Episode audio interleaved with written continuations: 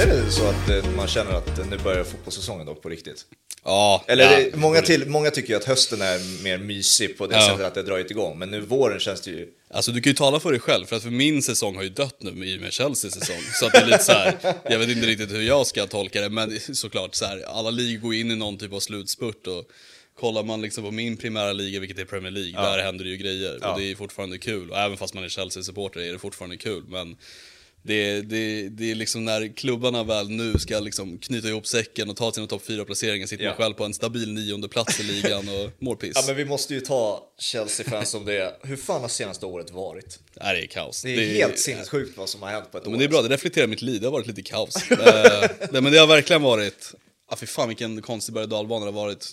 Alltså om man utgår ifrån då ryska invasionen om man startade där. Det är ju där. Nästan exakt ett år sedan. Ja, och det var ju där allting startade med ja. Roman och så här.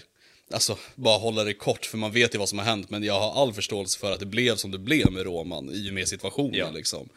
Men att man skulle se den utvecklingen från att Todd Boehly skulle ta över och köpa upp halva Europas talanger, det, det var inte en vision jag hade tänkt mig och jag inte ville ha heller. Vilket är så här, det är tydligt inom så här supportergrupperna i Chelsea att det är ju verkligen ett led som ställs till att det här är det bästa som har hänt ja. och det här är det värsta tänkbara som kan hända. Jag sitter ju någonstans där mitt emellan, för jag hade tänkt mig en vision med talanger som kommer från vår akademi. Mm. För vår akademi är en av Europas absolut har bästa. Har alltid varit sen. Alltid varit. Sen Roman Abramovich. Ja, men verkligen. Och folk säger bara, men det är Reece James, Messi, Mount. Det är så mycket mer talanger som Chelsea har fostrat genom åren. Som man har behandlat på ett jävligt dumt sätt. Typ Tam Abraham och Tomori, alla de här man har sålt som man har sett har utvecklats till världsspelare. Mm. Abraham världsspelare var mycket att ta i, men det är en bra spelare. Han, liksom. Förra året kan man ju kategorisera honom som en absolut. Av absolut. Och det liksom finns, kolla på Salah-försäljningen, De Bruyne-försäljningen, man har gjort jävligt dumma affärer genom åren. Liksom. Mm. Och jag tänkte en vision där att så, ja, men nu börjar man satsa hårt på akademin, vilket Todd Boehly fortfarande vill göra. Men jag såg inte det här komma framför mig, att det ska komma liksom elva nya spelare som är superjagade talanger liksom, från hela Europa. Jag såg istället liksom, ja, men nu satsar man lite inhemskt och köper in alltså, hörnspelare som verkligen behövs. Mm. Det var liksom det jag hade tänkt mig. Men nu blev det ju som det blev istället, och det är väl också intressant. Men det förstärker ju inte heller min vision om Chelsea. Alltså, jag vill komma ifrån den här klubben som bara köper spelare på löpande band och yeah. gör idiotiska affärer. Nu fortsätter man ju i princip med det, om det är så att de här nyförvärven inte skulle flyga. För då sätter man sig i en riktigt sjuk situation efter ja. det. Nej, men alltså det... Sen finns ju alltid risken att det kan ju bli en annan amerikan i form av typ Mike Ashley. Ja, och då det. blir det någonting helt annat. Ja. Men det är fortfarande en rik eh, man från U S A som... Han var väl amerikan också, Mike ja, Ashley. Eh, och ja, helt enkelt tar åt alla pengar och alla intäkter åt sig själv då. Det var mm. väl det i princip det han gjorde ja. i hur många år nu han ägde Newcastle. Men så här, mm. ja, vi kommer kanske till Todd Boehly lite senare, men alltså... Man ser ju hur din frustration växer på Twitter. Ja. Den är sjukt rolig att följa. Det förstår jag. Det är kul. ehm, och sen det senaste är ju bara Todd Boehly med sina jävla foton på gula väggen i Dortmund. Den är... Jag vet inte, hur, hur, du tyckte inte det var så farligt? Eller? Nej, alltså så här, jag själv kan ju sitta så här, det tycker jag också är så här lite förlegat, att så här, om man är supporter för ett lag, du måste ju kunna liksom uppskatta grejer ändå hos mm. andra lag. Det är ju jag i alla fall. Typ Dortmund tycker jag är sjukt fascinerande klubb liksom överhuvudtaget att följa, med tanke på vad de fostrar för spelare, vad det är för arena, vad det är för fans. Mm. Det är en helt galen jävla arena, och tifot de står för det är helt galet mm. också. Jag kan uppskatta en sån sak, så att Boehly står och tar kort på det. Det är så här, man får ju tänka också att han som jänkare liksom kommer till Europa och får vara med om vad fotboll faktiskt är på riktigt, och inte liksom soccer och fotboll ja. som det heter där borta. Det här är ju liksom så här, någonting helt nytt för honom. Jag kan ju förstå när man ser en sån här inramning att det är någonting annat liksom. Mm. Så det, det tycker jag bara var så här, det var väl bara en liten rolig grej. Sen så, jag hade det som jag främst, om man tar matchen till exempel igår, som jag hade så jävla svårt för, det är hur oneutrala liksom C-more-studion är av liksom hur Chelsea är som klubb och hur Todd Boehly är som ägare. Jag som ändå sitter och följer det här laget mm. dag in och dag ut, känner ändå så här, ja, oh, men det är klart så här, i, i folks ögon utifrån så kanske man ser att den här klubben framstår som lite idiotiska som bara köper spelare här och köper spelare där, och det kommer in en rik ägare och bara stormar och gör si och så. Men det som var liksom dealen när Todd Boehly tog över klubben var att han skulle satsa x antal miljarder i akademin, han skulle satsa x antal miljarder på laget och truppen. Skillnaden är att han har gjort det på ett fönster. Mm. Och han har velat maximera liksom tiden så mycket som möjligt genom att ge dem långa kontrakt så att han kommer runt F F P istället. Ja. Så för mig är det så här, han har ju snarare varit smart och har gjort den här generationsväxlingen som ändå skulle komma. Mm. Har han gjort istället på ett fönster. För mig är det bara så här, ja du maximerar. Han har ju pengarna för det, han väljer att göra det nu. Han, alltså Chelsea låg i ett prekärt läge oavsett, så investeringar behövde ändå göras på något sätt. Ja. Och nu kanske det är så här, ja, det kan väl bli att det bite his ass till sist för att man kanske inte kommer bättre än sjunde placering. Men jag tycker han har gjort det smart ändå. Men vad fan ska vi ta, om vi ändå ska gå igenom djungeln av alla jävla... Först de som kom in då. Ja. Uh, första är ju Enzo. Mm. Alltså... Han, är, han har varit emot. Har du varit emot honom? Gud, fortfarande. Det, jag, jag tycker att det är inte den spelare jag hade velat se i första hand som man lägger en komma fyra miljarder på. Nej, nej, nej. nej alltså, summa, uh, men summan kan väl ändå inte göra så mycket åt. Nej, absolut. Och det är så här, det är en fantastisk fotbollsspelare. Det kunde man ju se i V M. Ja. Men jag tycker så här, han är tjugotvå år gammal. Han kommer från River Plate där han gjorde en säsong totalt för River Plate. Ja. Om man bortser då från utlåningar och lite så här inhopps i och så i vissa säsonger. Sen har han gjort en säsong i Benfica. Mm. Och sen har han gjort ett världsmästerskap. Mm. Det är hans karriär och han är tjugotvå år gammal. Ja. Ta Jude Bellingham till exempel, som är nitton år gammal. Har mm. spelat ordinarie sedan han var typ sexton sjutton år. Har inte vunnit, men han har stor erfarenhet från landslaget. Väldigt mycket Champions League-erfarenhet från Dortmund. Mm. Där tycker jag man kunde ha gjort en smartare investering i Bellingham istället. Han hade varit lika dyr att köpa loss. Mm. Jag, jag hörde från någon Benfica-fan som jag såg i samband mm. med att uh, Chelsea fortsätter tappa poäng. Att så här, ja, vi, vi önskar honom lycka till i Chelsea, så där, men vi kommer gå minst lika bra om inte bättre. Alltså, det är så här, ja. Kolla, de vann ju sin Champions League-match samtidigt som Exakt. Ny, alltså, Benfica torskar ju inte... på det här liksom. Nej, det är, och det är ju en talangbank spelmässigt så, så här, såklart ja. De vinner på det ekonomiskt, det är inte mm. men alltså det måste här, man kan sitta, Enzo är en jättefin spelare och så här, han kan ju säkert bli en av världens bästa mittfältare så, men jag tycker att det finns andra profiler som passar bättre i Chelsea. Jag tycker inte att man ska gå efter den mest talangfulla spelaren man kan hitta. Jag tycker Rice hade passat in jättebra i Chelsea. Mm. Bellingham är en annan spelare. Enzo tycker jag, han var den som fanns som bäst lämpad på marknaden just nu i januari. Ja. Då gick man all in för honom istället. För att de behövde en... Alltså mittfältare behövde Chelsea oavsett. Ja. Då gick man för honom. Eh, sen hoppas jag att han motbevisar mig. Jag tycker att han har varit bra sedan han kom till Chelsea. Men jag är fortfarande kritisk till... Dels den höga summan. Visst, man kan inte göra någonting åt det. Men en komma fyra miljarder skrämmer mig rätt mycket. För att det, du kommer med stor press. Alltså direkt. Spelmässigt. Jag, jag gillar ju för att dra... Alltså, jämförelse med spelare. Inte för att de, jag påstår att de är lika bra, men jag, alltså, jag ser så mycket eh, Paredes, Paredes ja. P S G, tidigare P S G liten i, i en, Enzo. Alltså mm. väldigt lik spelmässigt. Sen kan Enzo bli betydligt bättre än Paredes. Mm. Men alltså de f- f- f- flyttar boll och är ganska så här intensiva i sina närkampsspel. Och, ja, eh, alltså det, det är väl främst det också att han är, liksom, han är ju ganska robust byggd. Ja. Det är ju det, alltså, han är ju som en liten köttbulle när han springer runt. Det är lite som Hazard var. Alltså, mm. det, är, så här, han är, det är någonting bastant över honom. Samtidigt som att så här, han, han är ju en ganska allround mittfältare. Han har bra passningsspel, han visar att han har bra skott och han är ju, vinner ju rätt mycket bollar. Mm. Hyfsat stark ändå i närkamperna. Så det, det jag gillar med honom är att han, han är ganska komplett. Han är ju inte en Jorginho som bara kunde passa bollen och inte springa. Liksom, utan det är en... Väldigt bra mittfältare så, men återigen, jag är tveksam för jag tycker att det finns bättre mittfältare. Ja, det är som Martinez också i United. Mm. Alltså, ja, det är ju någonting med de här argentinarna, likadant byggda allihopa. Liksom. Ja, men exakt. Och jag hoppas att han blomstrar, men jag, jag är lite, det här är en spelare jag är lite tveksam till. Jag vet att många Chelsea-spelare sålda, eller Chelsea-fans är sålda på honom, men jag vet inte, jag är lite tveksam fortfarande. Mm. Vad har vi mer då? Vi har... Ja, det, alltså, du får hjälpa mig med uttalet här nu. Badiashile. Badiashile, bra. Det är, det är... Han ser käll... bra ut alltså. Ja, nej, men det där är ett av de smartaste köpen de har gjort. I alla fall det här fönstret. Och jag skulle säga att tillsammans med han och João Felix så är det de två smartaste värvningarna de har gjort. För att Badiashile var redan innan för mig en väldigt så här, talangfull mittback som jag under... Gud, låter jag som en tränare, men jag har liksom ändå fått ny som vem han är. Mm.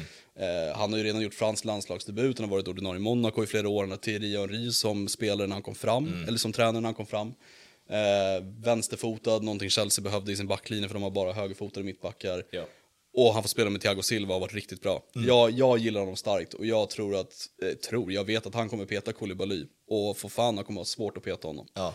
Så att eh, gillar honom jättemycket. Sen eh, samma veva João Felix. Ja, det, det sa jag också i Sillypodden tidigare idag, att Chelsea ska gå all in på den här spelaren. Alltså, jag kände... Men det finns väl ingen klausul att köpa honom? Nej, det gör det inte. Och han förlängde ytterligare ett år.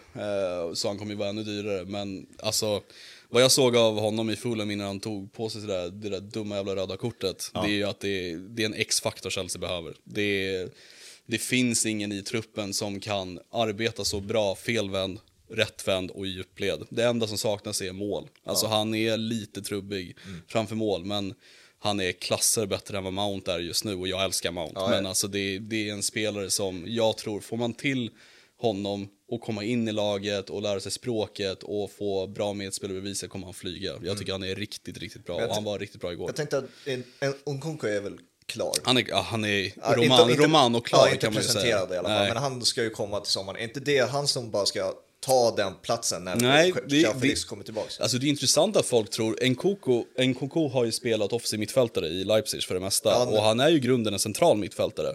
Men de två senaste säsongerna har han ju varit anfallare. Så, så du tror att han blir nya? Ja. hundra procent. Men är inte det samma, blir inte det samma som Kai Havertz då? Jo, att det blir det en falsk bli. nia som inte lyckas liksom. Jo, men Kai Havertz kom fram som tia i Leverkusen. Sen när han väl kom till Chelsea var det Tuchel som skolade om honom till en anfallare. Ja. Och i Leverkusen så gjorde han drygt, jag tror det var tio femton mål någon säsong sådär. Nkoko har gjort... Jag tror han gjorde tjugosex mål för Leipzig eller något. Ja, alltså han har ju varit poängkung. Ja, men exakt. Men jag är alltid rädd för folk som kommer från tyska ligan. För det är bara att kolla på Werner. Ja, nej, men verkligen. Det var ingen så här parallell så, för de är två helt olika spelare. Men Werner var ju verkligen en spelare som älskade öppna ytor. Mm. Sen kom han till Premier League och märkte, okej, okay, lag står lågt mot Chelsea, mm. vad gör jag nu? Och han var fakt. Mm. Han kunde inte göra så han mycket. Han kunde inte peta in bollar. Alltså, nej, precis. Men Nkoko har mer förhoppningar på, för det är en mer teknisk spelare som jag tror är mycket bättre med boll. Skulle ja. det vara så att han kände sig låst, så är han lite bättre på öppna ytor, och där tror jag Werner hade det jävligt svårt. Så att, ja, det är ju såklart. Men sen är det också så här, vilka världsanfallare finns det? Det är Osimhen som är liksom mm. väldigt är intressant. Han. Haaland har ju gått till City. Eh, ta Darwin Nunez har inte flugit till Liverpool. Nej. Och hur många liksom världsanfallare finns det i andra lag? Jag kommer inte på några som är så här rimliga för Chelsea att köpa. Nej, men det är ju så, ifall man skulle göra en lösning som United har gjort med Weghorst. Mm. Och jag tycker inte, alltså Weghorst har inte imponerat på något sätt av Exakt. det jag har sett. Så jag säger inte att det hade blivit bättre, men det är ju den enda lösningen då man inte kan ja. hitta en, stor, en, en bra anfallare. Liksom. Och det är ju det, om man har riktigt tur med att rekrytera någon talang. Typ Fofana som Chelsea gjort i Molde. Nu säger inte jag att han kommer flyga, men Nej. då får du liksom kolla i de facken efter någon mm. supertalang. Ja, som det är väl kanske... nästa, nästa namnet här. Ja, han... precis. Han, han är ju mer okänd. Alltså för mig, det, jag, jag såg honom när han mötte Djurgården i... Ja, jag, då, jag har sett honom några... Och då fick han ju rött. Så att det är liksom, that's it. Nej, men, och där kunde man ju se liksom tendenser. Han var ju ganska överlägsen. Spelade han inte mot Elfsborg också i något kvar? Jo, det tror jag att han gjorde. Och han var ganska, han var ganska överlägsen i de matcherna, men där också, du, du är liksom tjugo bast och kommer från norska ligan. Ja, ja. Det, är, det är ett helt annat steg att gå till Premier League. Och han, tanken var, förstod jag det som, att han skulle lånas ut också i januarifönstret, men att det inte blev någonting. Och nu står han utanför C L-truppen, får knappt spela i Premier League. Mm. Jag vet inte vad som händer med honom. Nej, alltså de behöver ju speltid. Det är, ju, ja. det är ingen rocket science direkt. Så jag tror att, jag tror att vi kommer få se några inhopp av honom, men att han troligen lämnar för lån i sommar. Varför, varför kan man inte, om vi ändå inte har en nia i Chelsea, varför kan man inte försöka få in en Aubameyang i matchform? Nej, det, det, det är väl det enda jag ställer mig riktigt kritiskt till mot Potter. Jag... Jag förstår liksom att man inte vill använda Aubameyang som en ordinarie anfallare, men att inte ens ha honom i truppen är för mig väldigt märkligt, med tanke på att det är, Kai Havertz gör ju inga mål heller, och det finns ingen bakom honom som är anfallare. Nej, men det, det är det här liksom, i Arsenal så hade han ju den här, alltså det, det var ju problem utanför plan, men han gjorde inga mål heller i Arsenal, och så till slut blev det att han behövde gå. Och då gick han till Barcelona och blev mål direkt. Exakt. För att han är ju en målskytt, i, alltså han har ju det där i ryggmärgen. Ja. Nej, men och exakt. Samma sak hade det ju antagligen skett om han får bara speltiden, men nu... Det man har sett, han har ju fått inhopp och sen har han blivit utbytt i samma match. Jag kommer inte ihåg vilken match det ja, var. Jag kommer inte ihåg, men det men var... liksom, de, Potter hjälper ju inte sig själv med att inte spela sin enda nya i truppen. Liksom. Och förklaringen till det är liksom också det han nämnde på en presskonferens. Liksom så här, han har inte gjort någonting fel, han har jättebra attityd och allting. Mm. Men det är ju fortfarande för mig helt oförståeligt då att den enda anfallaren, renodlade anfallaren förutom då Fofana, inte ens är uttagen. Är det att han, är, han inte är ägd då, då av Chelsea, är det det?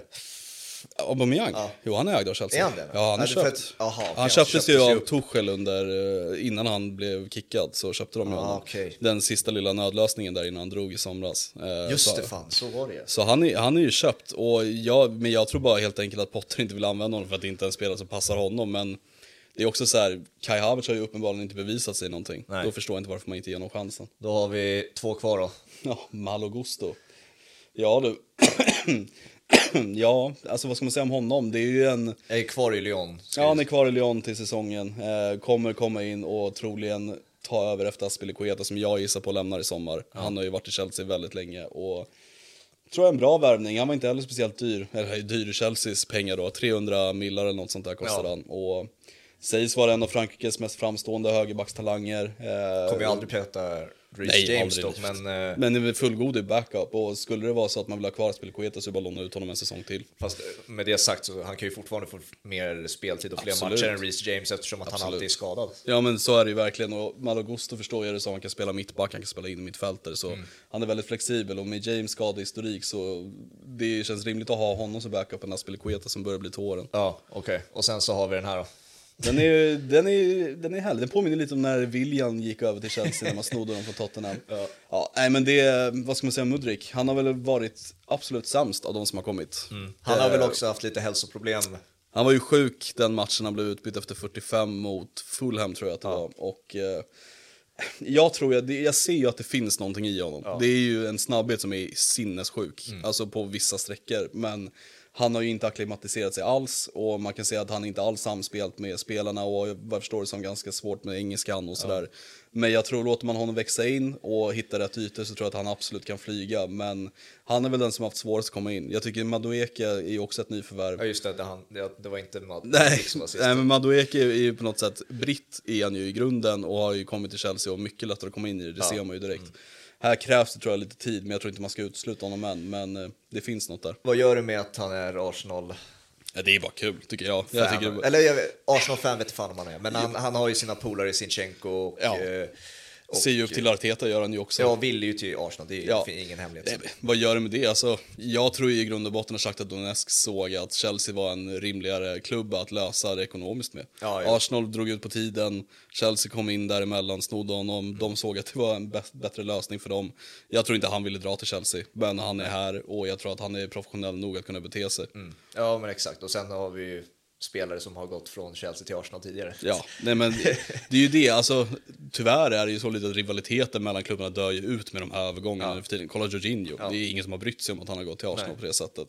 Så för, alltså, ur, det, ur, det, ur det kännetecknet så är det liksom ingen fara så, men det är ju såklart, alltså det, man vill ju inte gå in på pengarna, men när man väl kommer in på vad de kostar, det kommer ju en press per automatik. Ja. Han kostar en miljard. Mm. För mig är det så här, fortfarande så jävla mycket pengar, så att när jag tänker en miljard, då tänker jag att ja, men då får du visa att du är värd en ja. miljard. Men snart kommer vi, alltså det börjar närma sig nu, men snart kommer vi till det stadiet ja, att ja. de här spelarna så är inte så här, ja, vi, alla vi är så mycket värda numera. Ja. Men sen, jag tycker också att jag har ju, jag gillar ju de här flärdiga ytterna som alltid mm. är spännande, så att jag, jag vill ändå alltid ge dem så mycket tid som helst. Så Nicolas Pepe, jag gav honom ja. tre år för jag tyckte det bara var kul med hans tunnlar. Och vad händer då? Ingenting. Nej, nej, men det, han, de måste ju få det till poäng ja, numera. Exakt. De kan ju inte bara slå tunnlar längre liksom. Det måste ju bli poäng och det är väl det, det vi får se om det blir ja. någonting av, men alltså, jag kommer ju ge honom två år minst innan, ja, alltså, för att jag älskar att se såna här typer av spelare spela ja. fotboll. Nej, men, och han är ju det, är det, han är ju rolig att kolla på ja. alltså, han, är, han, han bidrar ju med någonting som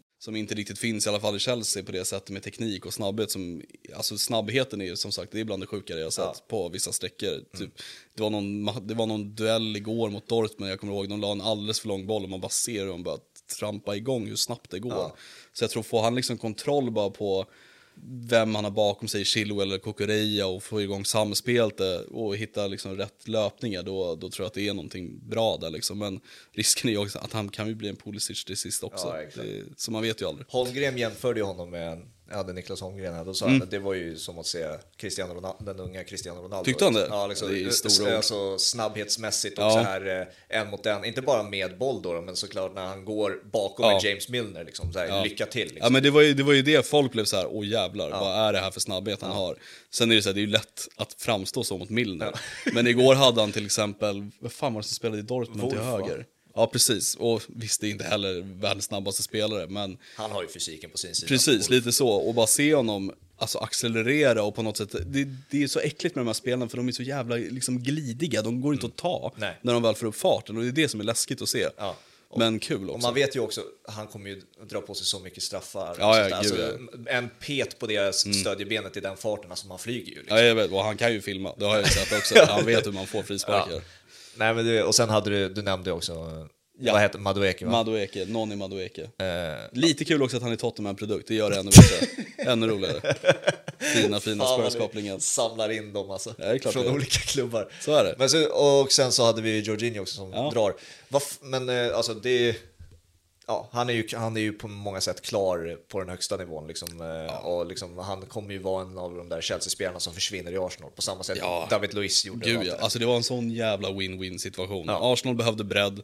Jorginho hade ett halvår kvar på kontraktet. Vi fick lite cash för det. Tack och hej. Mm. Alltså, och, alltså så här, som ledare har han varit jättebra för Chelsea. Men jag har aldrig uppskattat han som fotbollsspelare. Nej, han verkar ju vara som en personlighet man vill ha i omklädningsrummet. Ja, nej men precis. Och vissa matcher har han varit jättebra. Men det är också så här, han kan passa. Men jag har bättre fysik än den där snubben. Alltså det, det, han rår inte på en enda människa och han är ju så jävla långsam. Han var ju t- världens tredje bästa spelare. Ja, det är ju största bluffen. Vilken år var det nu då? tjugo, ja, det kanske står där, tjugohundratjugoett står det. Ja. Uh, UEFA Men's Player of the Year. Tack gode gud att han inte vann den i alla fall. Fast vann han inte någon individuell titel? Nej, det var säkert, men det är otroligt oklart. Jo, varför. Han fick UEFA Men's Player of the Year, vann han. tjugohundratjugoett. Starkt. Det var ju Ballon d'Or-snack på Jorginho det, det året alltså. Det var ju skitkul. Nej, då hade jag lagt ner fotbollen om han hade vunnit Ballon d'Or. Alla Ronaldo och Messi-fanboys bara, va? Nej! Nej, helt, helt otroligt att han var med i den kategorin. Och sen, vad fan hände med Ziyech? Ja, vad fan är det som har hänt med honom? Alltså, varför tyck- blev det inte P S G först och främst? Liksom? Ja, men det är ju för att eh, Todd Boehly inte har koll på papperna. Det, var det to- ja, det var ju Todd Boehly. Okay. Gre- de har ju inte gått ut med någonting officiellt. Men storyn jag tror är att de var ju i, i Portugal ja. och skulle göra klart med Enzo. Ja. Samtidigt som Ziyech var så här, ja, men han ville röra på sig, Chelsea ville bli av med honom. Ja. Eh, och vad jag fattade som så allting var klart, lånet var klart och det var tjafs lite i början om det skulle vara köpklausul eller inte. Och sen löste de det. Sen så skickade ju Chelsea papperna som de fick av P S G till det officiella organet då för att registrera honom. Mm. Varpå de säger, nej det här är fel papper, gör om det. Och då var det liksom så här en timma kvar, de bara, ja okej vi gör om det. Så går det typ en halvtimme, gör om papperna, lämnar in dem igen, nej gör om det, det här är också fel. Och sen så är det liksom två, tre minuter kvar. Och sen så går det ju fattigare som en minut över transferfönstertid. Mm. Och de får inte liksom tid till att göra det igen. Så att det sket ju sig. Och han satt ju i Paris fattigare som. På ja. flygplatsen och väntade. Så att det, det var, vad jag fattade som var det hela liksom... Kanske inte bara Todd Boehly med styrelsens fel på något ja. sätt. För de hade lagt så sjukt mycket tid på Enzo. Men det är ju David de Gea och faxen till Real ja, Madrid. Ja, men alltså, exakt. All over again, liksom. Ja, men exakt. Och jag tror att det är lite så här... Jag tror inte Potter gråter över att se sig kvar. För att det, det är få spelare... På, det är någon i Madueke som är vänsterfotad, högerytter och sen är det Ziyech. Så att ja. det finns inte så mycket bredd där. Och sen är ju Sterling skadad, Pulisic skadad. Så det är ändå rätt tacksamt. Men jag tror att alltså, det är ganska säkert att Ziyech lämnar i sommar. Ja. Det... Men varför vill... Om det är så tunt där då, varför vill man bli av med honom? Bra fråga. Är jag det F F P man försöker komma ja, in? Men såklart, man måste ju balansera böckerna på något sätt. Men sen tror jag också att helt enkelt att just nu har inte Potter så mycket att leka med på kanterna. Han har ju också, när Potter kom till Chelsea, har ju gått ifrån Tuchels trebackslinje till en renodlad fyrbackslinje med ja. yttrar. Ja. Medan Tuchel körde mer liksom inverterade yttrar, lite mer offensiva spelare. Mm. Eh, och nu har ju skönt nog för Ziyech har ju fått chansen som en riktig ytter ja. men inte presterat där heller. Eh, då är det liksom så här, ja, då kanske det är dags att lämna. Eh, så jag, jag vet inte, det, jag tror att Tuchel inte har så mycket att bolla med just nu så Ziyech är ett av de valen, men skulle Sterling komma tillbaka då spelar man ju ja. honom före. Ja, det var januari, men det är ju jättemånga som inte kommer ihåg, känns det som att det var en sjuk sommar, det är med. Ja, det var det. Ska vi ta den också? Ja, jag har fan glömt vilka det var som kom i sommar. Eh, jag f- har ju fan Transfermarkt här uppe.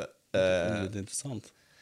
Här har vi då alla som har kommit in tjugohundratjugotre. Eh, sen lite längre ner har vi ju då också eh, tjugohundratjugotvå tjugohundratjugotre ska mm. säga. Eh, och då har vi också de som har gått ut lite längre ner här. Men, just det, ja.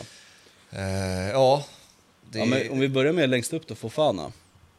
Också en panikvärvning utan dess like. Ja. Man ville ha en snabb mittback. Man ville ha en snabb mittback. Och han var skadad och... när man köpte honom, va? Precis, och man märkte ju att Kondé inte gick till Chelsea. Det var ju det det handlade om från ja, första det, början. Det, ja. det var ju också Tuchels första val, Kondé, som valde Barcelona istället. Och då stod man med Fofana egentligen bara att kunna köpa.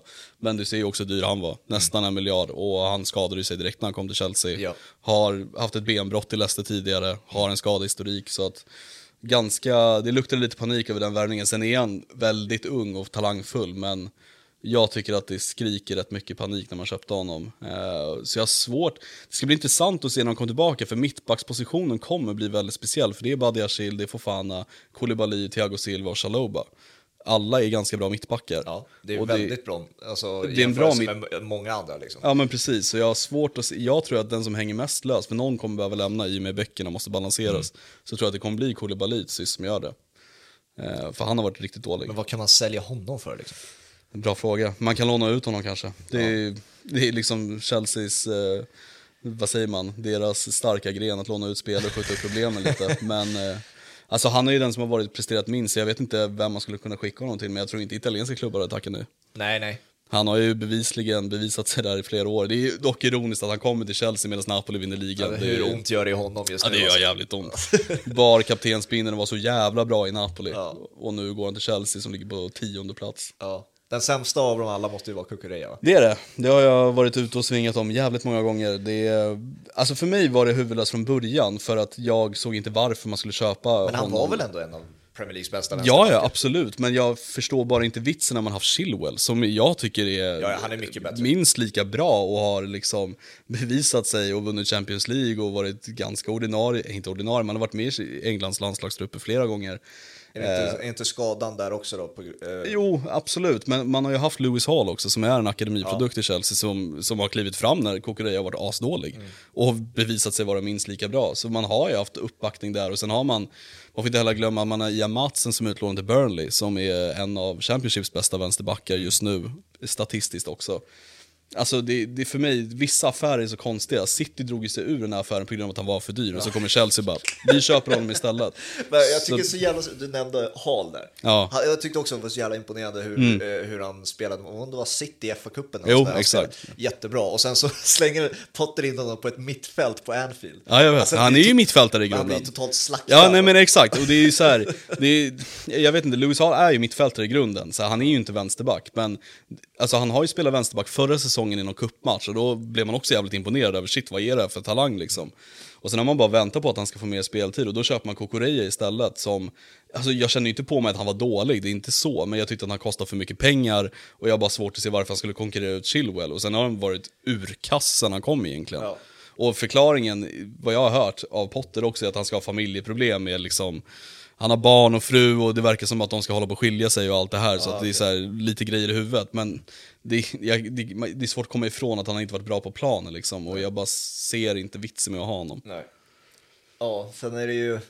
Ja, Koulibaly har vi nämnt. Raheem Sterling var ju liksom den där... Den, ja. s, den stora anfalls... nyförvärvet liksom som... Mm. Och han, han, är, han är riktigt svår, för att jag gillar Raheem Sterling jävligt mycket. Jag gillar hans spelstil och jag tycker att alla år under Pep har verkligen visat att han är en liksom ganska komplett ytter som har börjat lära sig avsluta lite bättre. Men det är ju också det här med balansera böckerna, och det handlar också om att han är tjugosju år gammal och han är ganska skadad. Ja. Han har ju bemästrat sättet att ta sig till lägen. Precis. Alltså det är ju verkligen, man, man ser ju honom, han rör sig alltid på rätt ja. ställen till straffområdet hela tiden. Och det kommer ju från Peps skola liksom. Ja, och sen så brukar det bli kortslutning framför mål. Ja. Men med mer och mer under åren så har han ju lärt sig avsluta. Mm. Så jag tror ju liksom, alltså jag har svårt att se också, så här, ska man ha, om man tänker vänsterkanten, då är det Mudryk, Sterling och sen så är det Pulisic också. Ja. Någon av de tre måste ju ryka, och jag hoppas ju att det är Pulisic, för Sterling ser jag ändå kan konkurrera med Mudryk. Mm. Och på högerkanten då har man nog Madueke och kanske någon annan ytter, eller om man tänker Mount på någon av kanterna. Kan man inte slänga ut Raheem Sterling på en högerytter då? Jo, men det borde, alltså det är ju det. Jag tycker så här, alla yttrar i dagens fotboll borde ju kunna bemästra både höger och vänsterkant. Ja, alltså Sterlings bästa år i City för mig fortfarande när han spelade till höger. Alltså ja, ja. Och Sané på vänster. Och jag tror, så här, jag tror också Mudryk till exempel, med tanke på hans snabbhet, är nästan bättre att nyttja honom på en högerkant, för då får han ja. bollen rättvänd när han kommer istället. Ja. Ja, exakt. Så jag menar ju liksom, det, det är klart att man kan göra det. Så jag ser hellre att Pulisic lämnar. Men det ryktas tyvärr om att Sterling kan vara en av de som kommer få lämna mm. i sommar. Mm. Ja, det är, bara, det är roligt att se listan. Ja, och sen är det Zakaria minns man ja. knappt. Brocha som är paj. Ja. Gallagher har ju kommit tillbaka, det är också som ett nyförvärv. Eh, Aubameyang har vi nämnt. Sen Andrei Santos är ju jäkligt intressant. Det är inte så många som vet så mycket om honom, men han står där uppe vid Chocomoeka. Ja, där, där, ja. Han, eh, han deltog nu i eh, U tjugo i V M, tror jag att det var. Ja. Vann eh, turneringens spelare, gjorde fyra mål på fem matcher. Man investerar väldigt lite pengar i honom från Vasco da Gama. Vasco da Gama gick upp den här säsongen till högsta ligan. De har ju spelat i mm. ja, andra divisionen i Brasilien. Och där var han ju ordinarie och nu är han ju väldigt ordinarie i, i, i brasilianska högsta ligan. Så att där ryktas de att det är en väldigt stor talang, men problemet är arbetstillstånd. De har inte fått det från honom. Ja. Men så där vet man inte vad som händer. Poängspelare som central mittfältare då? Ja, jag skulle beskriva honom som... Eh, jag tror folk har beskrivit honom lite som Pogba i spelstilen. Väldigt så här okay. komplett, ganska lång... hyfsat fysisk, men framförallt väldigt målfarlig och följer med upp och ner, så att det är all around mittfältare, men sen är det också han är väldigt färsk.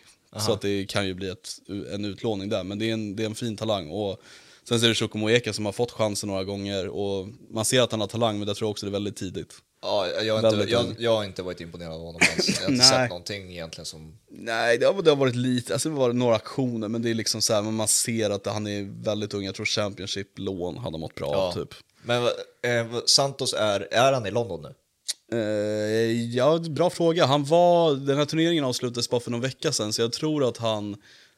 Frågan är om han... Jo, men jag tror att han borde vara i London nu i ja. alla fall. Eh, sen så... Ja, han måste ju få arbetstillstånd och jag tror inte han får det. Det verkar ju... För det har dragit ut sjukt länge på tiden. Ja. Ja, men den här listan... Jag vet inte... Står det här någonstans hur många det är? Nej. Men det är ja, sexhundraelva ja, ganska miljoner pengar i euro. Så är det. Ja. Så får man inte glömma Batshuayi. Nu är han för sig såld, tror jag till och med. Men Abdul Rahman Baba äger man ju fortfarande. Han har gjort i några år. Baba. Miaska lämnade ju bara nu nyligen. Ampadu äger man ju. Nej, det är så, det är så sjuk. Här är vi de som har taggat. Ja, Billy Gilmore, det gör lite ont i hjärtat faktiskt. Ja, jo, det kan jag förstå. Ja, jag gillade honom. Emerson, logisk. Werner, logisk. Det är ju det, alltså så här, ser man till liksom vilka som har lämnat. Lukaku, logisk också. Jorginho, logisk. Malang Sarr var så jävla usel. Kennedy, ja, så det är ju många ändå som man är så här glad att bli av med. Kristensen gillade jag inte alls. Det är ju många free transfers här. Ja, och det är så här spelare som har varit rimliga som ska lämna klubben. Det är ja. egentligen fler. Hudson-Odoi är väldigt intressant, för där vet jag inte alls vad man kommer göra. Nej. Jag har ju svårt att se att han ska bli den spelaren en gång spåddes bli, men... Jag tänker fortfarande på att vad hade hänt om han gick där till Bayern München för alla de där år sedan när han ryktades ja, dit? Kanske hade blivit en Bellingham av honom, jag vet inte. Ja, eller hade han varit, hade han varit en bättre variant av Kingsley Coman just nu ja. i Bayern München? Liksom. Jag, ja. tror, jag tror inte det hade gjort honom någonting sämre i alla fall, för han har ju hamnat i kläm. Ja, exakt. Men ja, äh, intressant. Ja, där tror jag att man kommer nog casha in. Jag tror han och Gallagher är, av de egna produkterna är de som ligger i skottgluggen, om man säger så, för att säljas. Spelar Lukaku i Chelsea nästa år? Nej, han eh, kommer lånas ut eller säljas. Ja, men ja. lycka till att sälja honom. Exakt. Eh, och vill ens inte då ha honom då? Bra fråga. Han har ju gått skadad typ hela säsongen. Och varit jävligt dålig när han har spelat. Precis, och jag menar, de har ju sin Lautaro Martinez och jag tycker Korea är minst lika... Fast i och för sig, Dzeko måste ju fan sluta spela fotboll. Han har ju varit hur bra som helst. Ja, ja, jo, jo. Han måste sluta. Ja, ja.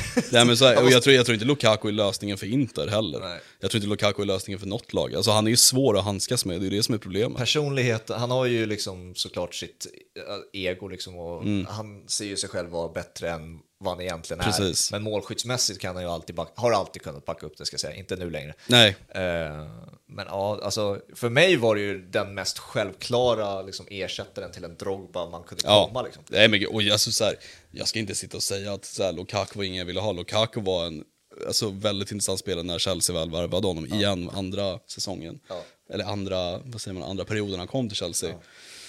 Men alltså han och Tuchel klaffade ju inte alls. Och sen fattade det som att han blev besviken på styrelsen för att de tog Tuchels parti. Men problemet med Lukaku är att han är en liten jättebebis. Alltså ja. rent känslomässigt. Och det märks ju inte då alla klubbar han har varit i. United var han likadan. United, ja. Så att jag menar, det, det handlar ju mer om hans personlighet än som fotbollsspelare. För han kan bevisa sig, han kan göra mål. Mm. Och är han skadefri så är han en av världens bästa anfallare. Men... det säger väl mycket att han inte funkar i Inter heller. Nej, men det är det liksom, när vi ändå kommer in på konversationen av målskyttar som, vad hittar vi dem? Vi, alltså, ja, inte i Chelsea i alla fall. det, det, ni har ju en eh, som kan göra mål, bevisligen. Vem? Men det är allt annat. Det har ju, bli, det har ju blivit så nu med att... Vem är det som ska göra mål i Chelsea? Lukaku, ni har honom. Ja, Oh, han kan göra mål.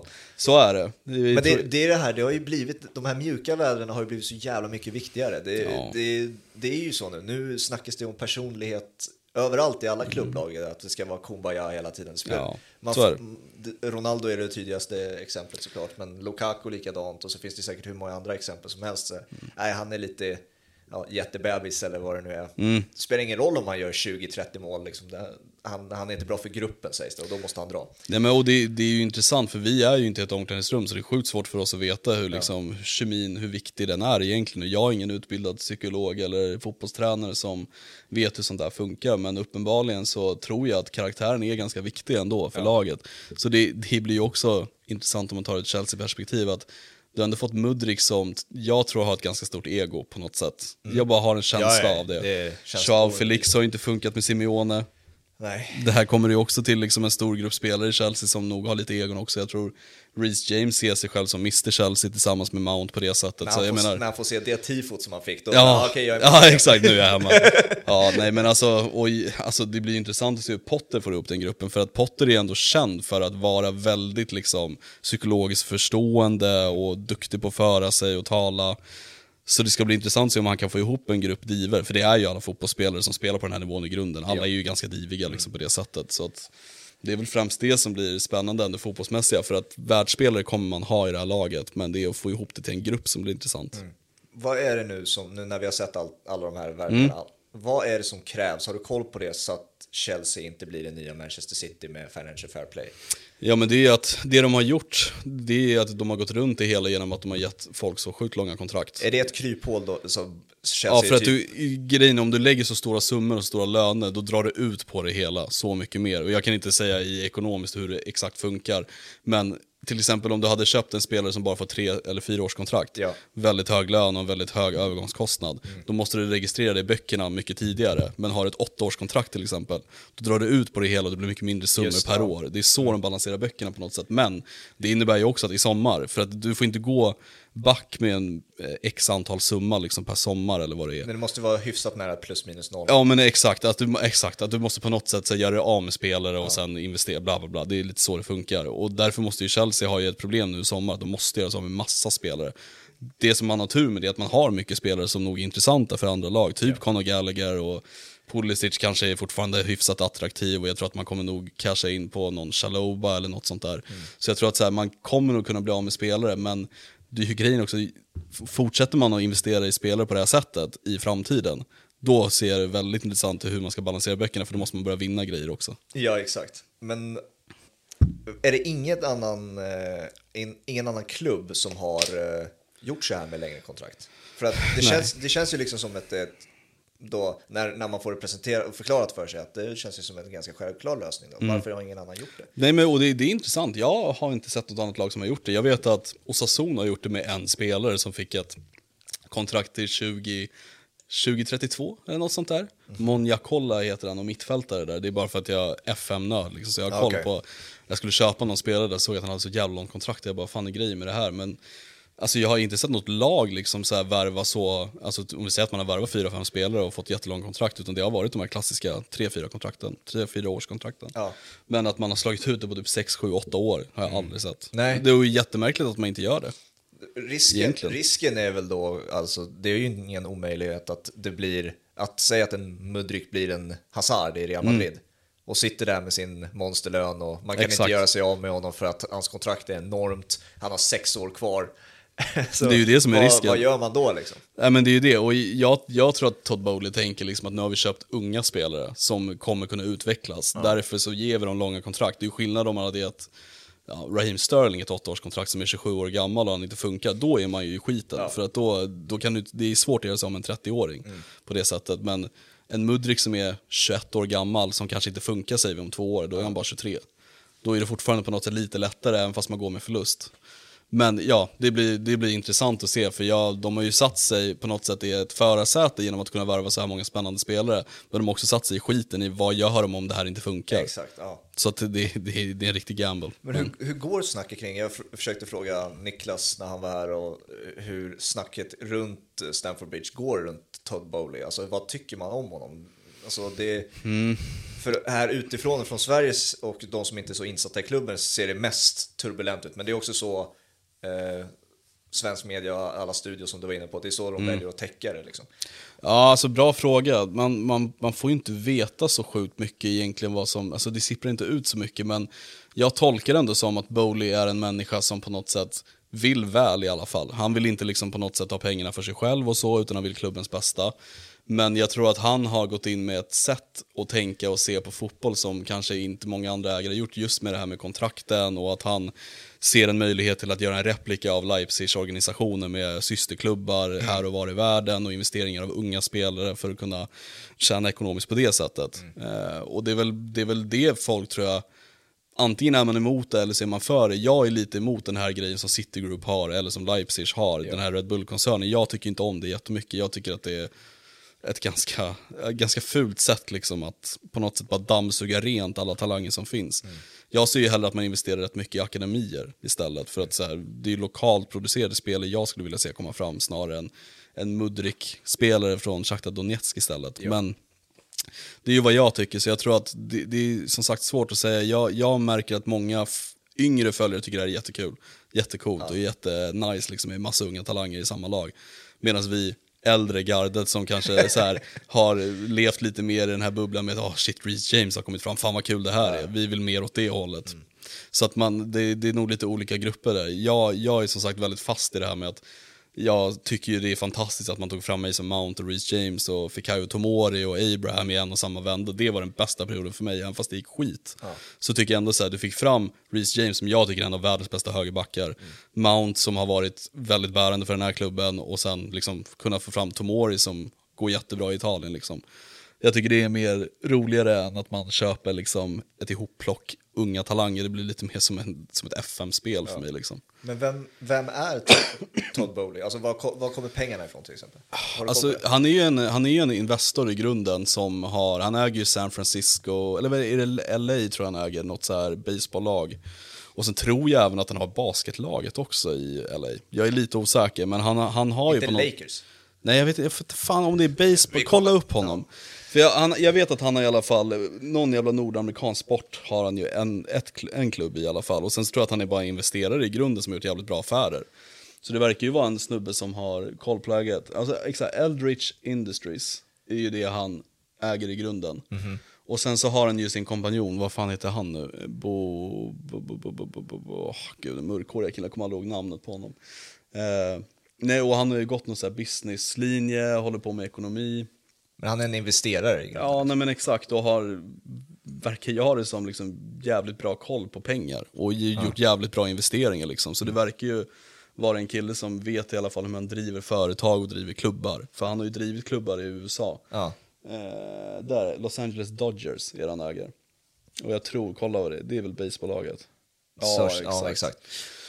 Eh, så att han har ju, och de har ju drivit rätt länge och fattar det som framgångsrikt. Uh-huh. Så att, men sen är det ju så här, det, det man har ställt sig frågan till är om det kan flyga på lika bra i Europa. Ja. För det är ju en helt annan grej att äga någonting i Nordamerika i, än i Europa liksom. Det är ju mer andra förhållningsregler, och jag menar i baseball så är jag rätt säker på att man draftar också spelare som man gör i mm. i, i basket och i ishockey, och det är lite skillnad på hur verk och sånt funkar. Men vi får se, det är så kort in på sen han tog över Chelsea, så ja, det är svårt exakt. att säga så här, är det bra eller dåligt, men han har ju på något sätt skapat uppmärksamhet för människor genom det han har gjort. Sen får man väl se om det bär eller inte. Hur ser ledningen ut då? Alltså hur ser, vilka är som bestämmer över de här rekryteringsbesluten? Det kan ju omöjligt bara vara Todd Boehly. Nej, nu har de, alltså under eh, sommarfönstret så var det bara Todd Boehly. Det var så? Ja, det var han som tog över allting. För att då, då gick ju Marina Granovskaja som var teknisk direktör från början tillsammans med Peter Cech och eh, Roman Abramovich. Det var ju de tre som lämnade, och Peter Cech och Marina var ju de som rekryterade spelare. Ja.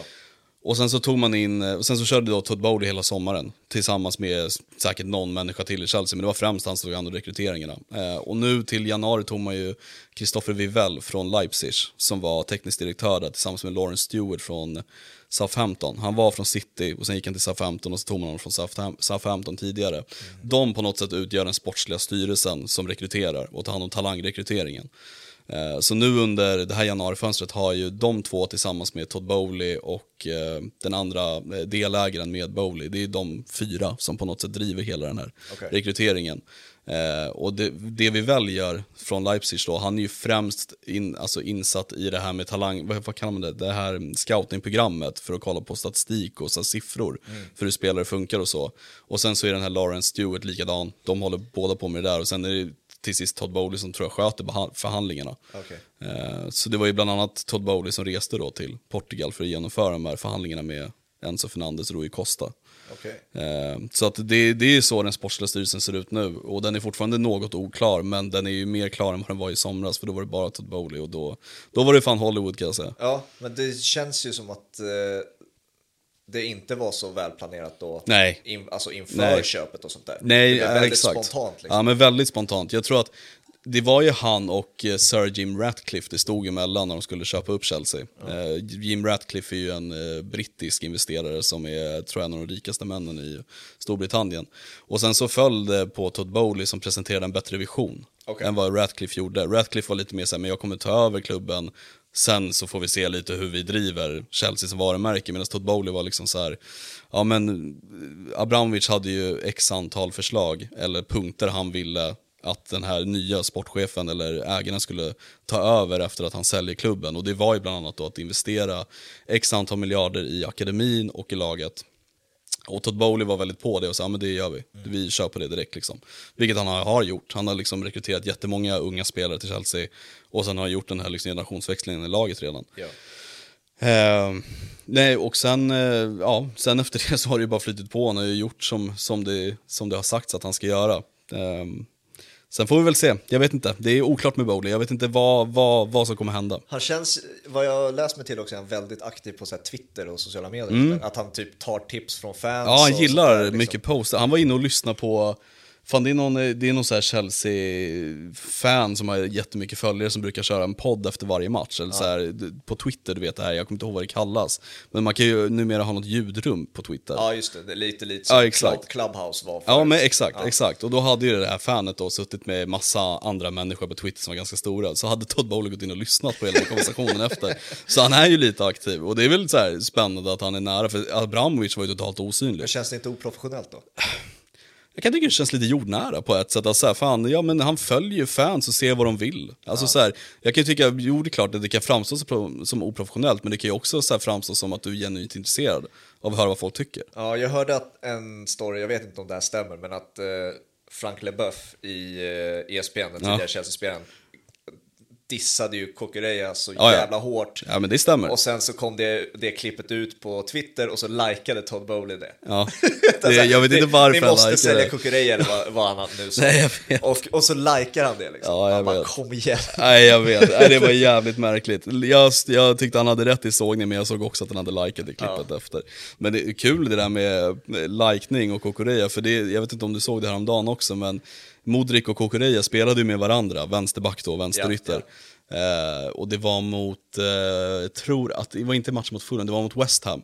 Mm. Och jag upplevde under matchen så här, Kokorea passar fan aldrig bollen till Mudryk. Vad, mm. vad är problemet liksom? Man ser att han är helt friläggden på honom. Ja. Eh, skitsamma så här. Och efter matchen, när matchen var slut, så var det någon, något fan som hade lagt upp så här, någon post efter, bara han passar ju aldrig Mudryk och liksom, vad är grejen? Då hade Mudryk gått in och likat den posten också. Så det är ju lite så här, det är, det är som Chelsea är, det är lite stormigt och det händer grejer, men sen så här, jag vet inte hur mycket sociala medier spelar in, men det är ändå intressant att fan Mudryk går in och gillar en sån post. Ja, det är alltså konstigt. Det, det här är ju, alltså det är en... Det är klart det är känsligt liksom. ja, ja, det är alltså... Vi är inne på en ny generation av så här, det, det blåser i klubbhuset liksom. Ja, nej, men så tänker man ju så här med nya spelare också bara. Eller jag kan tänka mig det som förening så här, om vi ska ha ett globalt och jävligt fett namn och värva till den här klubben, undrar vad den personen kan göra i sociala medier för ja. oss liksom. Alltså jag tror att det funkar så rätt mycket. Nu har jag ju så här råkat likea någonting kanske två, tre gånger i mitt ja. liv och sen ångrat det liksom. Men det är så, och nu jinxar jag ju så jävla hårt. Nu kommer jag så här likea något jättekontroversiellt eller någonting. Men alltså, det känns ju svårt att misslyckas med det. Någon gång kanske det händer, men alltså, det, det ja, känns nej, ju inte exakt. som misstag liksom. Nej, jag tror inte heller. Jag tror Mudryk gjorde det ganska ja. tydligt för ja. att också prova point. Eh, på, nu, det som kom ut nu är ju också att eh, Todd Boehly ska ha träffat eh, oh. Nasser Al-Khalifi. Vad, hur man nu uttalar.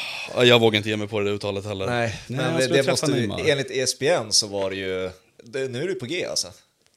Ja, det, det, fy fan det jag bara. Ja, men alltså, att de träffades i Paris då innan Chelsea Dortmund och mm. eh, ja. lunchade lite och snackade lite affärer. Ja, och då ja, ska men... Neymar ha varit den stora rubriken liksom. Ja, nej, men för, jag fattar det som att de skulle prata över Sears-affären framförallt eh, ja, från okay, början. Det var så. Ja, men från början var det att de skulle prata om den affären för att det hade ju läckt ut allt som hade hänt och då var ja. de så här, men de ville inte skaffa en dålig relation med den klubben och om man skulle göra affärer framtiden. För P S G sa ju det är ju bara Chelseas fel. Ja, men precis. Ja. Och jag tror att Chelsea inte vill gå ut med det men att de fattar att det är deras fel mm. för att det var det verkligen. Och sen så tror jag att den här Neymar-topiken har ju kommit upp också. I och med att Neymar, tror jag på något sätt, kommer ju vilja lämna Paris snart. Han ja. är ju fan, det är också så här, det är logiskt att Neymar kommer lämna någon gång. Han har varit där så jävla länge. Ja, och jag ett tror... kontrakt till tjugo tjugosju, alltså det var ju liksom, han skrev ju på det nyss liksom. Ja, nej, men, men jag tänker också så här, Neymar har ju varit där i så sjukt många år. Målet måste ju ha varit att vunnit, P, eh, vunnit eh, C L någon gång. Ja. Vilket de inte har gjort. Nej, men också var det stora namnet, vilket ja. det inte är längre. Han, nej, men exakt. Nu har det Messi, Mbappé och Mbappé är ju klasser bättre än, än båda två just nu. Ja, alltså, nej, otroliga, exakt. Otrolig nivå. Alltså, och det, det är också, jag tror att det skadar eh, både egot hos Messi och Neymar. Ja, ja. Alltså kolla på ovationen, stående ovationen han fick bara när han kommer, ja. kommer in. Mot och att han är typ the man of the match också den matchen ja, i han, P S G. Ja. Alltså, det är, ja, givetvis Neymar är ju likadant som Lukaku, en jättebebis. Alltså ja. det är så de funkar med känslor. Storiesen är ju alltid nu att, som cirkulerar är att både Messi och eh, Neymar ska lämna i sommar. Och det, alltså, det hade ju gjort deras spelarkarriärer och deras egon jättegott att ja, ja, tagga därifrån nu. Liksom. Absolut. Mbappé verkar ju inte som ska någonstans och han, han kommer ju liksom leda dem där till slut till en Champions League. För han, ja, är, men... han är så jävla dominant så att det finns inte. Nej, liksom. Jag vet, men han är ju världens bästa fotbollsspelare. Ja. Det är i mitt tycke i alla fall. Ja. Och sen, han styr den klubben med järnhand också, Mbappé, ja. det har han ju fått. Men alltså så här, jag vill absolut inte se Neymar i Chelsea för det första. Jag tycker det, att... det var väl på G under sommaren? Ja, det var ju snack om det. Todd, att... Todd Boehly ville väl ha en stor, ett stort namn. Exakt, och det vill han ju fortfarande. Han vill ju ha en världsstjärna. Ja. Det är ju liksom... U S A-tänket där. Ja, men exakt. Han vill, han vill, och det är så här, jag, jag förstår att det är logiskt, men där, det är där det klaffar mellan det här nordamerikanska och det europeiska. Att så här, du behöver inte på det sättet den jävla världsstjärna för att bevisa dig som klubb. För Chelsea är en så pass stor klubb redan. Mm.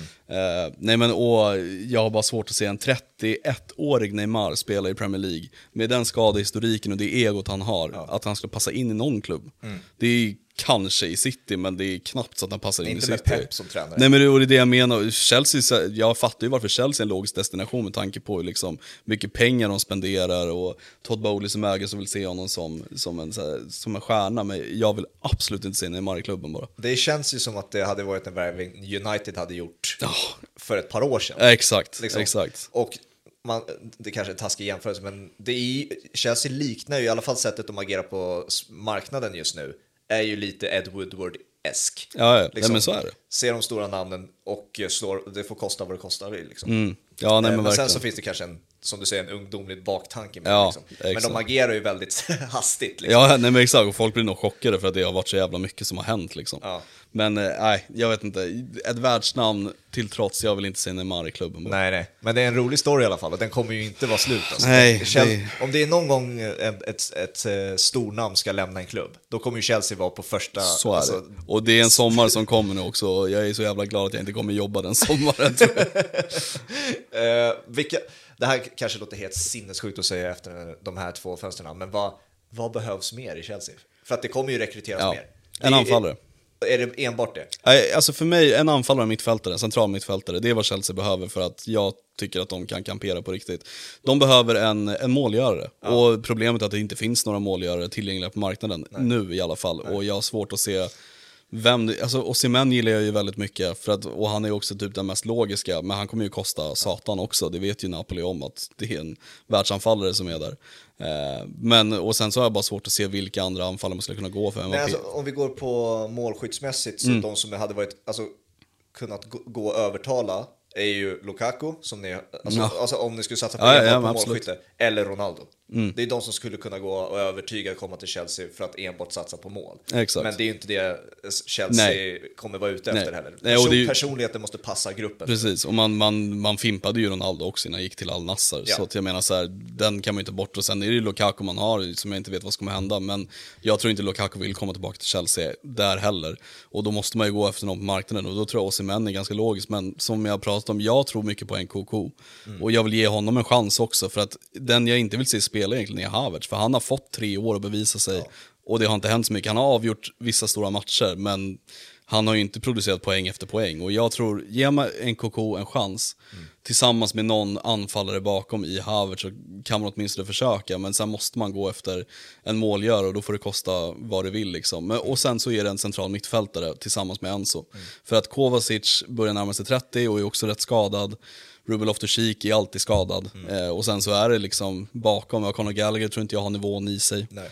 Eh, och sen så är N'Golo Kanté skadad hela tiden, och jag tror att det är dags för honom att lämna också i med hans ålder. Och då... han, vad fan har han varit någonstans? Skadad. Hela har, säsongen? Ja, han Eller har han spe- spelat någonting? tvåhundrafemton minuter tror jag han har spelat totalt. Han har, eh, han har haft en eh, lårskada. Jag tror att han, jag vet inte fan om det var att han drog baksidan, tror jag han gjorde väldigt tidigt, och den jävla muskeln har inte läkt. Mm. Och han, han var på väg tillbaka och sen drog han upp den igen. Ja. Så att, och N'Golo Kanté, jag älskar N'Golo Kanté som mm. fotbollsspelare och inte bara som människa som alla gör. Men jag tycker han är en fantastisk fotbollsspelare, men det är ju också de facto att han är över trettio. Ja. Och det är så här, hur gör man med kontraktssituationen? Man kan inte ge honom tre år. Nej. Så där tror jag också att man vill nog bara låta honom gå till sist. Mm. Eh, och då tror jag verkligen att då måste man gå efter någon stor mittfältare. Och min, min högsta förhoppning är Declan Rice. För jag tycker att han passar så jävla bra in i alla boxar. Speciellt med Enzo bredvid. För Enzo tror jag är en box-till-box-spelare. Rice kan täcka upp ytor bakom honom. Mm. Ja, och han är liksom Cobham-fostrad. Han kan England och han kan alla spelare i Chelsea. Jag tror han hade passat perfekt. Alternativt Bellingham. Men Bellingham är för svår att lösa. Men då är det ju Declan Rice, Osimhen och sen klart. Skulle jag säga. Ja. Jag tror inte man behöver så mycket mer. För eventuellt om man vill hitta någon alternativ högerytter. Men det, där finns Madueke som jag tycker är väldigt bra. Ja. Man kan flytta över Sterling. Mm. Och man har bra uppbackning när Malo Gusto kommer till James. Målvaktspositionen möjligen. Det är ju Kepa och Mendy. Mendy har ju varit skadad väldigt länge nu också. Vem, men om båda är hela står väl fortfarande Kepa, eller? Ja, det är ju Potters första val. Ja. Inte mitt första val, nej. Men eh, i hans ögon. Sen har ju Kepa varit väldigt bra. Men eh, han, Kepa har alltid en tabb i sig. Mm. Så att det, ja, den, är, den är svår att lösa. För Mendy är inte så gammal. Han är ju bara trettiotvå och Kepa är liksom tjugosju. Så att där tror jag inte man vill rucka heller. Det finns ju tydliga spelare som passar ett visst typ lag sett till ett, om man skulle se det som ett pussel. För mig är ju Kai Havertz nästa spelare som ska bara droppa in istället för en Thomas Müller i Bayern München. Exakt, jag har också sagt alltså, att Bayern München hade varit perfekt. Alltså det, han hade gått så långt ja. på den positionen. Han men nu är ju Musiala där. Jo, men de kan spela bredvid varandra. Alltså, de har ju löst det. Alltså, ja, ja, Nagelsmann kommer hitta Musiala och Havertz bredvid varandra. Jag tycker också det. Alltså, det är ju han eller Florian Wirtz från Leverkusen som borde spela i Bayern München ja. nästa säsong. Och Havertz hade varit en jättebra affär både för han och Chelsea skull om han drog till Bayern München. Ja. För jag tror att han hade hittat sig själv där igen. Men inte spela någon som nia. Alltså, i, Nej, i, som alltså, tia. Alltså, exakt. Choupo-Moting gör vad ni vill med honom. Men ja. sätt en nia i Bayern München och sen får Musiala och ja.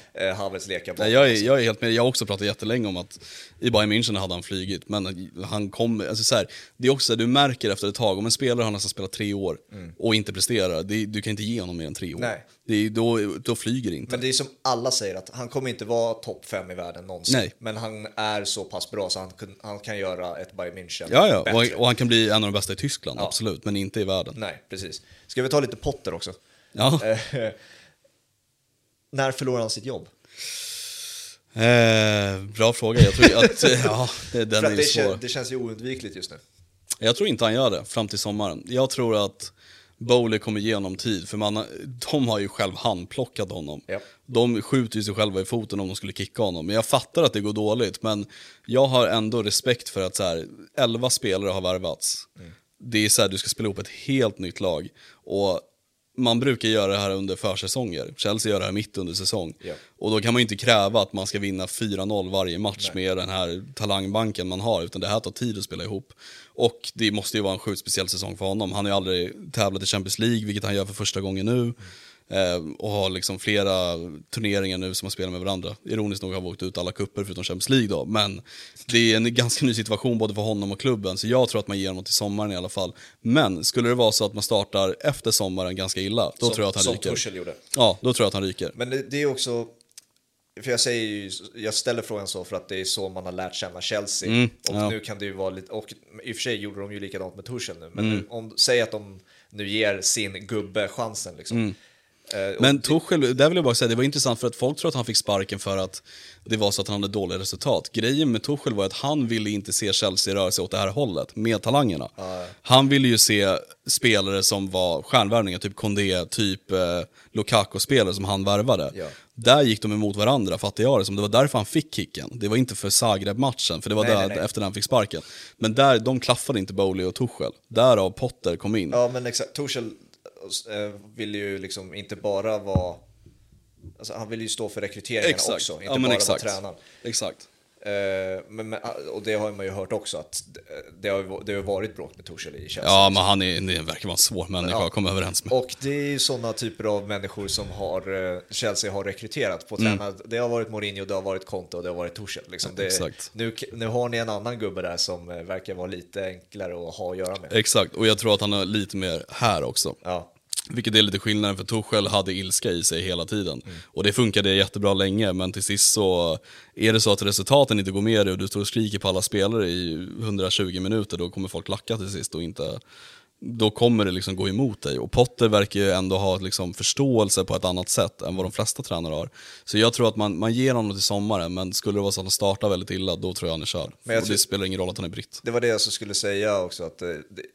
jag inklusive typ alla här i Sverige vill ju att det ska gå bra. Exakt. Liksom, så att, men det känns ju liksom till slut så, jag vet inte vad vad det sportsliga skiter Chelsea fullständigt i det sportsliga det här året. Ja, eller måste det... de se någonting för att uh, inte ge honom sparken? Alltså ligan är ju i princip körd. Ja, alltså, allting känns ju kört. Alltså, så att det är ju liksom, det, ska du vinna C L? Och det, är, det kan man ju inte kräva. Nej, precis. Så att jag tror ju att man... man man räknar nog med att det inte blir något speciellt den här säsongen. Nej. Det tror jag. Alltså för det måste man ju göra. Det är ju fakta liksom att man är ute i alla turneringar förutom C L. Ja. Så jag tror att ja, nej, men man får ju räkna med att man går sportsligt minus och att man inte vinner någonting.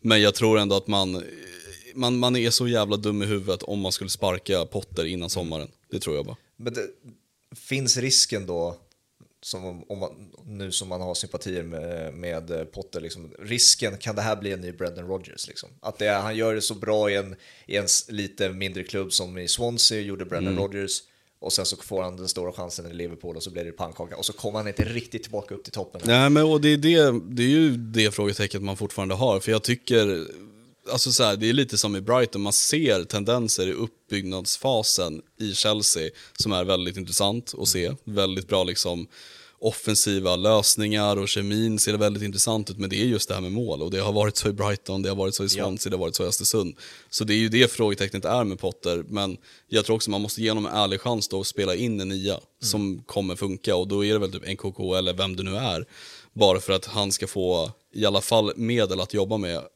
Sen, vi, sen är det en jättesvår fråga att svara på, för jag, jag vet inte om Potter är liksom den tränare man spår honom att bli, för han är ju fortfarande ganska ung för att vara tränare mm. och som du säger, han har ju gjort det här grovjobbet från nionde divisionen i England till Östersund och yeah. Swansea och allt det här eh, och jag tror också att vi svenskar, vi vill att han ska få lite längre tid för att liksom bevisa sig, för ja. Att är, han är en av oss liksom. Nej, men i England känns det ju som att utöver, om man blickar utöver Chelsea ja, ja. Potter är klar liksom. det, ja. det här kommer inte gå liksom. det, han, han har redan, redan exakt. Blivit dömd liksom. Exakt. Men här i Sverige sitter ja, det, men, och det är ju britter, de är ju så jävla sjuka mot sina egna. Ja. Det är, så är de ju alltid liksom. Ja. Och sen tror jag så här, det är så jävla svårt att svara på om en tränare kommer bli det eller det. Alltså det är jättesvårt att veta, men jag tror ju på något sätt att Potter är en bättre tränare än vad Brendan Rodgers är till exempel. Mm. Jag tror att han har bättre idéer och är mer modern än vad Brendan Rodgers är. Sen tror inte jag att han kanske är nya Pep. Nej. Men jag tror i alla fall att han har potential till att bli nya Pep.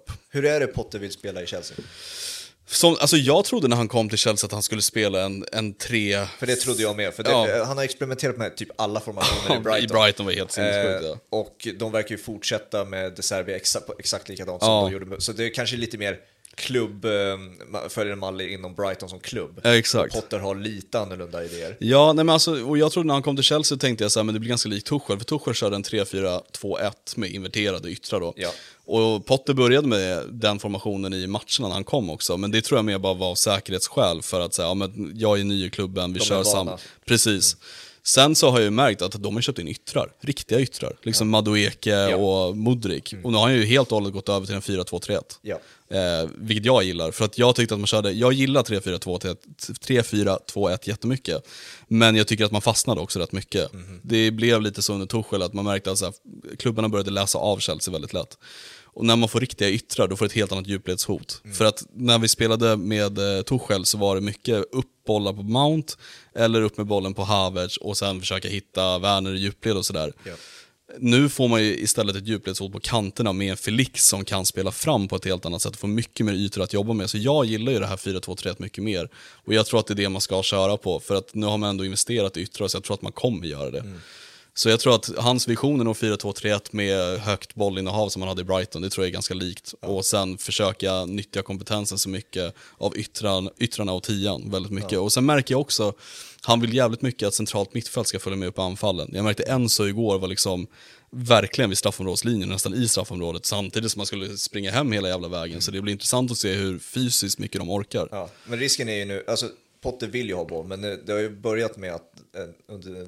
sen han bytte till fyra två tre ett att mm. det har ju, de har ju tappat i bollen av, alltså sett i mängd. Exakt. Eh, och då blir det ju, om, de, om lagdelarna faller längre ner, då blir ju egentligen bara Kai Havertz ensam där uppe och fightas felvänd, och då blir det ju, alltså då kommer Exakt. du inte skapa några mål. Och då, det är ju det. Då är skillnaden då när du har en fem två tre mm, i, förs- ja. i försvarsmässigt var de ju så mm. under Tuchel. Då har du i alla fall tre där uppe som kan, som kan hjälpa att spela dig ur liksom. Exakt. Nu är det väldigt ensamt där uppe. Exakt, och det är väl lite det som är det farliga med den här formationen, så att det, det är ju en balansgång. Men det var ju lite intressant igår, för igår tyckte jag att man såg någonting som man inte sett tidigare, när det var, jag vet inte om du såg det, Dortmund-matchen igår. Jag, lite, jag hoppade ju mellan två ja, som många gjorde. Det är förståeligt.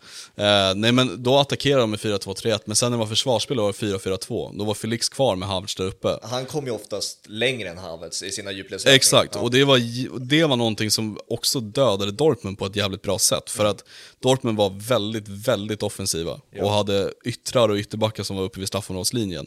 När man stannade och lät Felix tjuva lite, då var man helt plötsligt två, tre spelare mot två, tre andra backar. Mm. Och det nyttjade man på ett väldigt bra sätt. Så det var någonting jag tyckte man såg någonting annorlunda med. Och ironiskt nog så här, man gör typ sin bästa match under Potter igår mm. med en mycket mer kontringsbaserad fotboll ja. än vad man haft tidigare. Mm. För när vi har haft possession så har det inte fungerat. Nej. Nu när man låg lite lägre och kontrade, då var vi helt plötsligt ganska bra. Ja. Så att det är, jag tror Potter själv också försöker känna, känna av vad det är som passar det här laget ja. bäst. Och jag tror att nu när han håller på, det är det ändå gillar man. Han vrider och vänder på små grejer hela tiden. Och jag tror att han kommer hitta någonting till sist. Det är ju det där farliga, för att nu jämför inte jag Solskär och Potter. Nej. Alltså Solskär hade ju sin klassiska också, fyra två tre ja. och var livsfarliga i omställningsspelet. Exakt. Men sen när det blev press på dem att driva anfallsspel ja, exakt. så då hände det ingenting. Nej, och då katastrofalt dåliga i vissa exakt. matcher. Liksom. Så att det gäller ju liksom, som du säger, hitta balansen. Men alltså, du bör ju fokusera på det Potter kan, vilket är possession. Ja. Så att jag, jag, varje gång jag ser att Chelsea ligger lägre, nu är det förståeligt att det är borta matcher i Champions League, mm. men ju, mer, ju mindre boll Chelsea har, desto mer orolig blir jag som Potter-supporter. Ja, ja. Liksom så här att, alltså, tappa inte bort jag. det här. Nej, exakt, men tappa inte bort det här. Ja. Liksom. Nej, men, och det blir lite intressant i helgen, för då möter man ju Southampton, och då kommer det vara en sån situation ja. där man kommer ha boll hela matchen. ja. Southampton är ju liksom ett just nu kastlag och ligger dåligt till, de kommer backa hem, det vet man. mm. Därför blir det intressant att se från den här fighten mot Dortmund, där man var, jag tycker man gör sin bästa match offensivt under Potter, mm. och se hur man för matchen mot Southampton, för nu har man ju också tillbaka alla spelare, alltså James är tillbaka, Chilwell är tillbaka, Felix var tillbaka från sin avstängning förra matchen. mm. Nu har man ju de spelarna man har tänkt att spela i ordinarie elvan. ja. Nu blir det sjukt intressant att se, för i början har man ju liksom haft ett ihopplock av spelare som har funnits tillgängliga, för alla har varit skadade. ja. Och det får man inte heller glömma, under hela den här sessionen har det gått ganska pissigt, alltså det har ju varit nästan elva spelare borta. ja. Så det har liksom varit svårt för honom att spela upp ett lag. Så det riktiga testet för mig nu, det blir egentligen mot Southampton, och när man ska försöka vända det här mot Dortmund. Mm. Och man har, det får man inte glömma heller, vi har ju City kvar i ligan, Arsenal kvar i ligan. Det är liksom, man sitter och våndas lite, Tottenham har vi kvar i ligan. Det är jobbiga matcher, men det blir också intressant, för att skulle det vara så att Potter skulle torska alla de här stormatcherna, yeah. då, jag vill inte att det sker, men det finns risk att han hänger löst också. För att man har gått riktigt dåligt mot topplagen. Lek med tanken att Potter får sparken då. Vem mm. skulle kunna vara ersättaren då? Är det att man plockade Serbi då? Jaha, nej, jag sa han plockade honom. Ja. Alltså det är så intressant, vi pratade om det också i podden. Det finns typ inga tränare på marknaden som är intressanta. Det är liksom Jesse March och det gänget som finns tillgängliga. Ja, men det är det jag menar.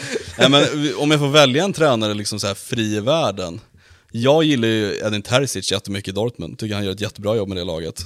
Jag tycker Nagelsmann alltid är intressant. Ja. Alltså med tanke på, man är fascinerad av att han har varit så ung och tagit sig så snabbt liksom i karriären. Men tycker också han spelar en rolig fotboll. Eh... Jag tycker Leipzigs nya tränare är också väldigt intressant. Eh, han har varit i Dortmund tidigare, nu har jag tappat namnen på honom. Vad fan är det han heter? Han heter så... Jag har ju hans ansikte framför mig. Ja, men det är, jag tror att han är österrikare. Han kommer ju också från Leipzigs buren. Kan kika. Du kan ju klippa. Nej, då för fan. Här är... du, jobbar in, du jobbar inte i klippning. Så är det. Lagstatistik Täby.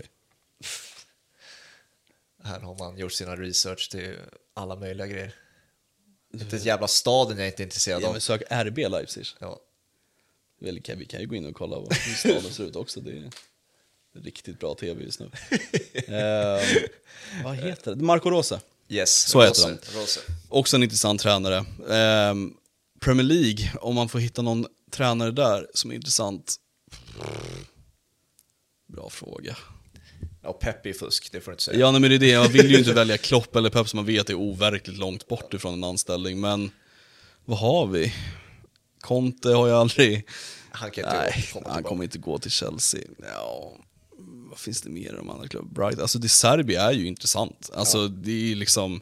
Nu när du nämner det, han var ju otrolig i Sassuolo och Donetsk har han varit bra i också. Och kolla vad han gör i Brighton. Alltså liksom. De spelar snuskigt bra. Alltså. Ja, men också, jag är fascinerad av Brighton som klubb. Ja, ja. Det är så jävla välfungerande klubb så ja. Det är helt sjukt. Ja, men jag, jag tror så här, Marco Rose, jag tycker Terzic är intressant. Eh, och sen så finns det säkert några andra människor jag helt glömmer. Liksom, men det är så jävla svårt. Jag tror, jag, det är därför jag också tror att det är så svårt att se att Potter ska lämna. För man, det finns ingen ersättare att slänga Nej. in. Och även typ så här, assisterande tränaren Billy Reid liksom, och han svensken Björn Hamberg. Det är liksom inga människor jag ser skulle vara någon interim efter. Liksom. Och Chelsea har ingen i sin organisation som är kompetent nog att ta över om han skulle lämna. Man har liksom... John Terry som någon U arton-tränare. Och han är någon... där och härjar. Alltså. Han är där och härjar. Lampard kan man ju anställa igen också. Ja. Nej. Lampard är en bluff som tränare. Ja, det... det är han. Ja. Det kan till och med jag slå fast. Ja.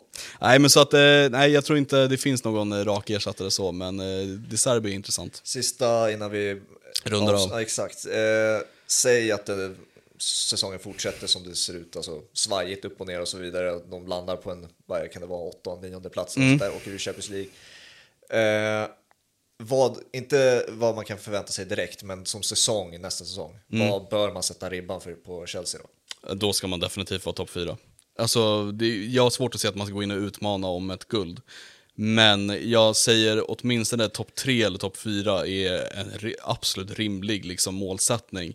Sen så tror jag den här klubben om tre år, om allting går väl och Potter får snurr på grejerna, så tror jag att man absolut kan utmana om ligaguldet om typ två år, två, ja. tre år.